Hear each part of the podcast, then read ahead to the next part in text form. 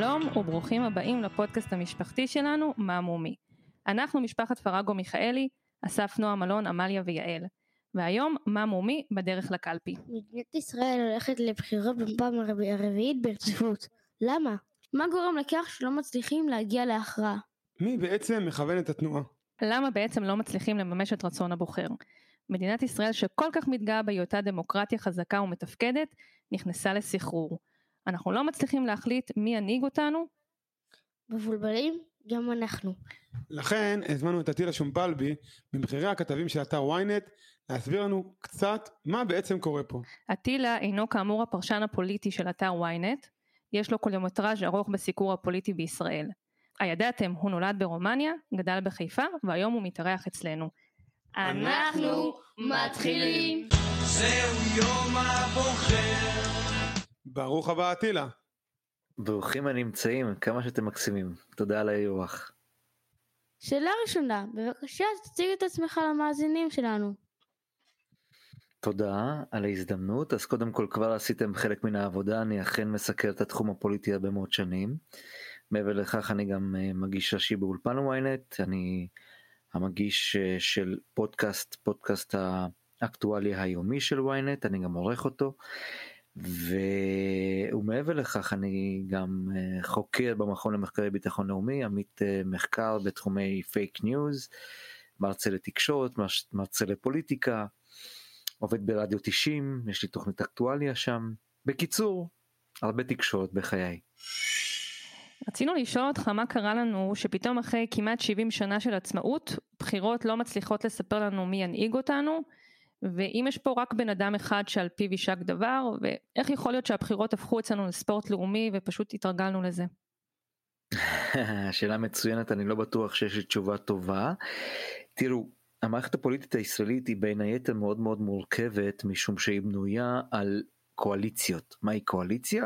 זה בעצם חיבור בין כמה וכמה מפלגות, לא תמיד מאותו הכיוון האידיאולוגי, כלומר מפלגות שלעיתים מגיעות מקצוות שונים בפוליטיקה הישראלית, וכדי להרכיב קואליציה אתה חייב לפחות 61 חברי כנסת שתומכים בה במליאת הכנסת. מה שקורה כרגע שיש פיצול גדול מאוד גם בחברה הישראלית אבל גם בפוליטיקה הישראלית ולכן קשה מאוד להרכיב ממשלות וגם את הממשלות שמרכיבים איך נאמר הממשלות האלה לא יציבות מדי בטח שלא אה, בימים האלה. למה אנחנו במערכת בחירות רביעית? וואו יש המון תשובות לשאלה הזו. קודם כל כי כך בנימין נתניהו רוצה. ראש הממשלה שלנו מתעקש לגרור אותנו פעם אחר פעם לעוד סיבוב של בחירות כדי לשפר עמדות, יש לו את הסיבות שלו, בין היתר פוליטיות, בין היתר משפטיות, חלקן אישיות, וזה מה שמוביל אותנו בסופו של דבר לתוך מציאות של חוסר הכרעה מחד, אבל גם חוסר רצון לשמר את הקיים מאידך, וראינו את זה ממש עכשיו, כשממשלה שהייתה קיימת, די יציבה מבחינת מספר המשתתפים בה, התפרקה ללא תקציב מדינה. אבל היה ברור שלשם הולכים, אבל אה, נסגור סוגריים, אה, ודי מצליח לו, אם אה, נאמר את האמת. לראש הממשלה יש יכולות פוליטיות מרשימות ביותר, אי אפשר לקחת את זה ממנו. לראש הממשלה יש גם הרבה מאוד מינוסים שצריך להבליט וצריך להדגיש וגם צריך לבקר, וזה התפקיד שלנו העיתונאים לעשות. אנחנו צריכים לבקר את השלטון ולא לחבקו. ולא ללטפו וגם לא לנשקו. תפקידנו כעיתונאים בדמוקרטיה במדינה דמוקרטית היא כל הזמן אם תרצו להיות כמו כלבלב שנושך בטוסיק של הממשלה. ולכן אמ, ראש הממשלה למרות הנשיכות הקטנות שלנו ממשיך בשלו ולמה הוא עושה את זה משום שיש לו בסיס של בוחרים איתן מאוד, יציב מאוד, חזק מאוד ונאמן מאוד. כלומר, יעשה ראש הממשלה כמעט כל דבר והוא יזכה למחיאות כפיים בקרב תומכיו הנאמנים. וכשיש לך קבוצה כל כך נאמנה שהולכת איתך באש ובמים, בטוב, ברע, בחקירה וגם בכתב אשמה ולאחרונה גם במגפה, אז יוצא שאתה יכול לעשות כמעט כל דבר במגרש הפוליטי. מה שונה לדעתך מערכת הבחירות הזאת מבחירות שהתרחשו כאן לפני 20 או 30 שנה? קודם כל המפלגות שונות. לפני 30 שנה היו שתי מפלגות גדולות מרכזיות. אחת הליכוד, השנייה מפלגת העבודה בגלגוליה השונים, המערך, מפא"י קודם אה, וכדומה. ושתי המפלגות האלה הן היו אלה שבעצם החזיקו את המערכת הפוליטית על, על כתפיהן. והן קיבלו תמיד מעל 40 מנדטים במשך הרבה מאוד שנים. הרבה מאוד שנים שתי המפלגות הגדולות כל אחת קיבלה מספרים שהיום נראים כמעט בלתי אפשריים מעל 40 מנדטים ואפילו 50 לעיתים ולכן המערכת הפוליטית הייתה בנויה והייתה הרבה פחות מפוצלת. נכון שגם אחוז החסימה היה שונה, כלומר מפלגות קטנות יותר של חבר או שניים אפילו נכנסו לעיתים לכנסת. היום אתה חייב לפחות ארבעה חברי כנסת, כלומר אחוז חסימה של 3.25 כדי להיבחר לכנסת. עכשיו, ככל שהפיצול הזה, הפרגמנטציה, הפילוג שקיים בעם, והוא מתבטא גם בפוליטיקה בדרך המפלגות, גדול יותר, כך יותר קשה להרכיב ממשלה יציבה, ובעצם המפלגה השלטת היא נסחטת יותר בקלות על ידי המפלגות הקטנות והבינוניות, שעליהן היא חייבת להסתמך.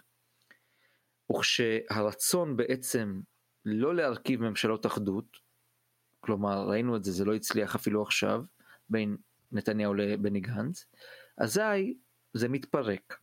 אז אם אני מסתכל אחורה, אז לפני 30 שנה זה אומר שאנחנו מסתכלים בערך על שנות התשעים. שנות התשעים היו השנים שבהן בעצם הפוליטיקה הישראלית התעצבה מחדש בעין, כלומר יש אה, מבנה חדש של הפוליטיקה, מכמה סיבות. ראשית, אה, האמריקניזציה, הסגנון האמריקני נכנס לפה, את זה הביא נתניהו ביבוא אישי. שנית, ראש ממשלה בישראל נרצח, והיו עוד כל מיני סיבות שבגללן המערכת הפוליטית השתנתה. וכשהיא השתנתה, היא בעצם יצרה חוסר יציבות. וחוסר היציבות הוביל לכך שממשלות התחלפו כל הזמן, כל כמה שנים, שנה, שנתיים, שנתיים וקצת. למעשה הרבה מאוד שנים ממשלות לא החזיקו כאן מעמד. יש עוד המון המון המון סיבות למה הכל קרה ואיך קרה, אבל לשאלתך המקסימה והמצוינת, אוסיף רק שהדבר המרכזי והעיקרי שהשתנה זה שמשתי מפלגות גדולות, שהן היו עמודי התווך, הפכנו למערכת של מפלגות, בואו נגיד, אולי אחת גדולה, או גדולה מינוס, והרוב קטנות ובינוניות. ועכשיו אנחנו ממש נמצאים בשלב הזה, וזה שינוי די משמעותי. שמאוד מאוד מקשה להרכיב ממשלה. אף פעם לא היה קל, אבל הפעם, כפי שגם ראינו רק לפני כמה חודשים, זה באמת באמת קשה. עמל יש לנו בת שנתיים וזאת תהיה פעם רביעית שהיא תלך איתנו לקלפי. אז קודם כל, ברכות לעמליה, היא עוברת שיעור מואץ בדמוקרטיה. בעצם כבר בגיל כל כך צעיר היא יודעת איך קלפי נראית ומה עושים עם הקלפי. ואוטומט, יפה, יפה לכם גם שאתם לוקחים אותה. אה, זה עצוב קצת אם להיות מאוד. רציניים כי זה רק מוכיח עד כמה הפוליטיקאים שלנו בעצם מסרבים להשקיע מאמצים כדי להצליח ולבנות מערך פוליטי יציב, מתפקד, שמשרת את הציבור בישראל. ולכן עמליה הולכת בפעם הרביעית ואולי תצטרך לבקר בפעם החמישית.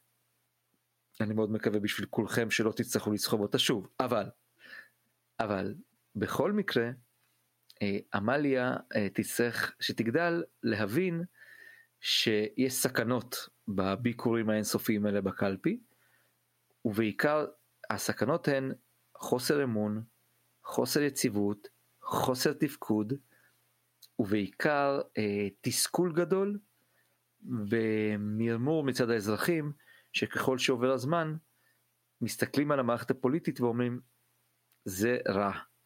והם לא מאמינים לפוליטיקאים, לא מאמינים לשלטון, ואז מתחיל קרב מאוד גדול בתוך המוסדות, בין המוסדות, כמו למשל בין הרשות המבצעת לרשות המחוקקת והרשות המבצעת והמחוקקת נגד הרשות השופטת וזה מייצר דה-לגיטימציה שזו מילה גדולה מאוד אני יודע אבל זה אומר בעצם דה-לגיטימציה זה איך, איך נתרגם את זה לשפה פשוטה? אמ, חוסר זכות להתקיים. זאת אומרת הפוליטיקאים משמיצים זה את זה ואת המוסדות האחרים ולכן מאבדים את זכות הקיום, את התחושה שיש זכות קיום למוסדות שאנחנו לא מסכימים איתם. בקיצור, עמליה, עדיף ללכת לג'ימבורי ופחות לקלפי. אנחנו לא כל כך אוהבים ג'ימבורי אבל אה, גם בקורונה okay. זה אוקיי. פחות מומלץ. אז גינה ציבורית. כן, עכשיו אה, אנחנו בעצם במערכת בחירות רביעית כמו שאמרנו ואני רוצה לדעת אם אתה מזהה איזשהו שוני בין המערכות בחירות האחרונות או שבעצם אנחנו מנסים לפתור את אותן בעיות בכלים שכבר נכשלו שלוש פעמים ועכשיו אנחנו לקראת הפעם הרביעית. אתה צודק, אנחנו מנסים לפתור באותם הכלים ובעיקר באותה דרך את הבעיות המובנות שקיימות בתוך המערכת הפוליטית הישראלית. זה מתסכל, זה מתיש, זה מעייף, ובעיקר זה, זה לא נותן פתרונות. והפוליטיקאים, אמרתי את זה קודם, ואומר זאת שוב, מעדיפים לברוח שוב אל הקלפי, כלומר לתת לעם לחזור לקלפי ולנסות ולהכריע, מאשר לקבל החלטות קשות. בשנים האחרונות הפוליטיקאים שלנו מעדיפים לקבל כמה שפחות החלטות קשות, כדי לא להיפגע ולא לשלם על זה מחירים, וללכת ולתת לנו, הציבור, את הכוח הזה שלכאורה אמור לפתור להם את הבעיות. אני חושבת שהכל uh, התחיל בעצם בסבב הראשון שבעצם uh, הליכוד, uh, לא, לא, לא, לא הליכוד אבל בסבב הראשון שהצביעו על פיזור הכנסת זה פשוט היה משהו מאוד מאוד תקדימי וזה עבר, זה נשכח, נשכח שלא החזירו את המנדט uh, לנשיא, ובעצם uh, שכחנו את זה, אבל ככה הכל התחיל. כן, זה התחיל במעשי נוכלות פוליטיים, וזה המשיך במעשי נוכלות פוליטיים, וכן, נכון, אנחנו נמצאים בין היתר כאן בגלל תרבות של פוליטיקת שקר שהשתרשה לה כאן במדינת ישראל, כלומר המנהיגים שלנו במקום לנהוג ביושרה וביושר ולעשות את מה שהחוק קובע או הנורמות, כלומר מה שנהוג, הם מחליטים לעשות דין לעצמם, לצפצף על הכללים ובעצם לפעול בניגוד מוחלט למה שהבטיחו קודם לכן. אכן אני מסכים שאנחנו נמצאים בתוך הברדק הזה, בתוך הבלגן האינסופי הזה, בין היתר בגלל מחלה שכל ילד, גם עמליה בת השנתיים, יודע שאסור לעשות, וזה לשקר. אז הפוליטיקאים משקרים למרבה הצער, ולכן אנחנו מסתבכים. יש לי שתי שאלות. שאלה ראשונה, יש עוד מדינות דמוקרטיות שחוו מצבים כאלה בעבר? והשנייה, בחירות זה דבר שעולה הרבה כסף עם מיסים וכאלה, מאיפה זה מגיע? טוב, שתי שאלות מצוינות.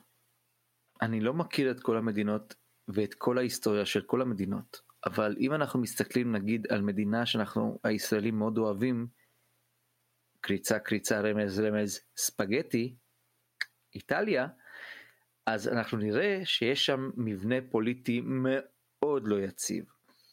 אגב, הוא עד כדי כך לא יציב ועד כדי כך מבולגן, שכשרוצים לתת דוגמה לא טובה לאיך מערכת פוליטית צריכה להתנהל, אומרים שלא נהיה כמו איטליה. כן, אבל לפחות באיטליה, הראש הממשלה הביא את גביע אירופה לאלופות, וזה לא כזה פשוט.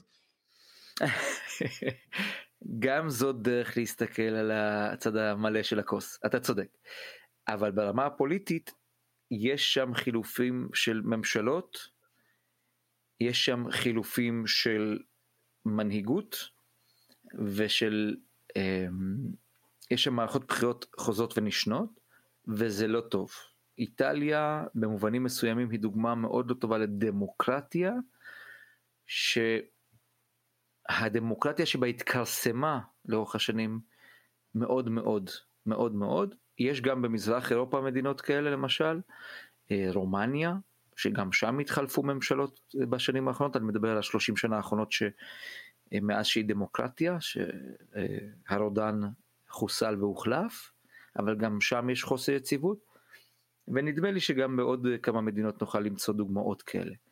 בכל מקרה, בכל המדינות האלה שאנחנו מוצאים את חוסר היציבות, אנחנו גם מזהים אה, קלקולים אנטי דמוקרטיים, כמו למשל, למשל אה, אלימות, אלימות פוליטית, אלימות משפטית, אנטי משפטית, אה, שוחד, שחיתויות, כל מיני מנהגים שאנחנו ממש ממש לא מעוניינים שיהיו אצלנו, כי זה ממש לא אה, דבר טוב.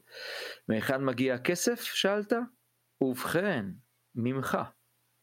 ומאימא ומאבא. ואימא. בדיוק. הכסף מגיע לבחירות האלה מהמיסים שכולנו משלמים למדינה, ואנחנו משלמים הרבה מיסים במדינת ישראל, והכסף הזה משמש את המדינה לצרכים המתבקשים שלה, כמו למשל לבנות בתי ספר, לבנות כבישים ולצאת לארבע מערכות בחירות.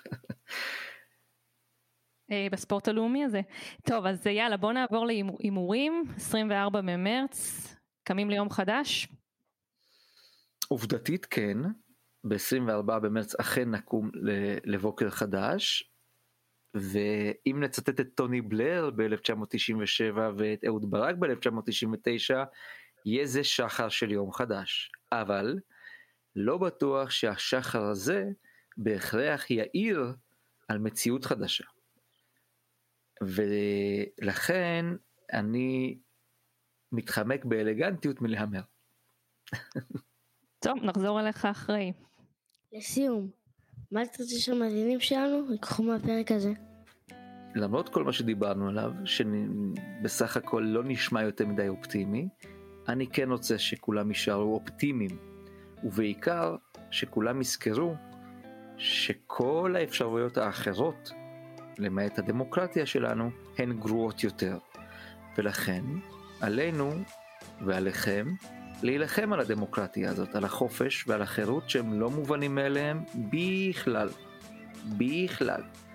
וזה כולל לפעמים לטרוח ארבע פעמים וללכת לקלפי ולהצביע עבור מי שאתם רוצים, אבל ללכת ולהצביע ולא לאבד תקווה, להיות מעורבים במה שנעשה בציבוריות הישראלית, לדעת מה קורה בחדשות, לשאול שאלות, להיות ספקנים, לא להאמין לכל מה שאומרים לנו בטיק טוק, ובעיקר, ובעיקר, לא להיות אדישים. לא להיות אדישים ולא להשאיר לפוליטיקאים את הפוליטיקה. מישהו פעם אמר, בפרפרזה, שפוליטיקה זה דבר רציני מדי בכדי להשאיר אותו לפוליטיקאים.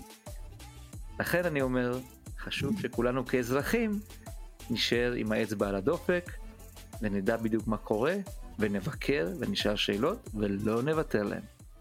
תודה רבה אטילה, היה מרתק. אני מודה לכם, היה כיף להתארח אצלכם, אתם מקסימות ומקסימים. אנחנו כמו כולם עייפים מהבחירות. לא רק מהבחירות. אבל לא יכולים לחכות לתוצאות. בינתיים תנצלו את יום הבוחר לבינג' איכותי של מה מומי. אפשר למצוא אותנו בכל האפליקציות. תודה רבה למעוז פלד על עריכת הסאונד. צאו להצביע. ביי ביי. ביי ביי. רגע, אתה מרשה לעשות חיקוי של אה, רן זרחוביץ'? אותי לא.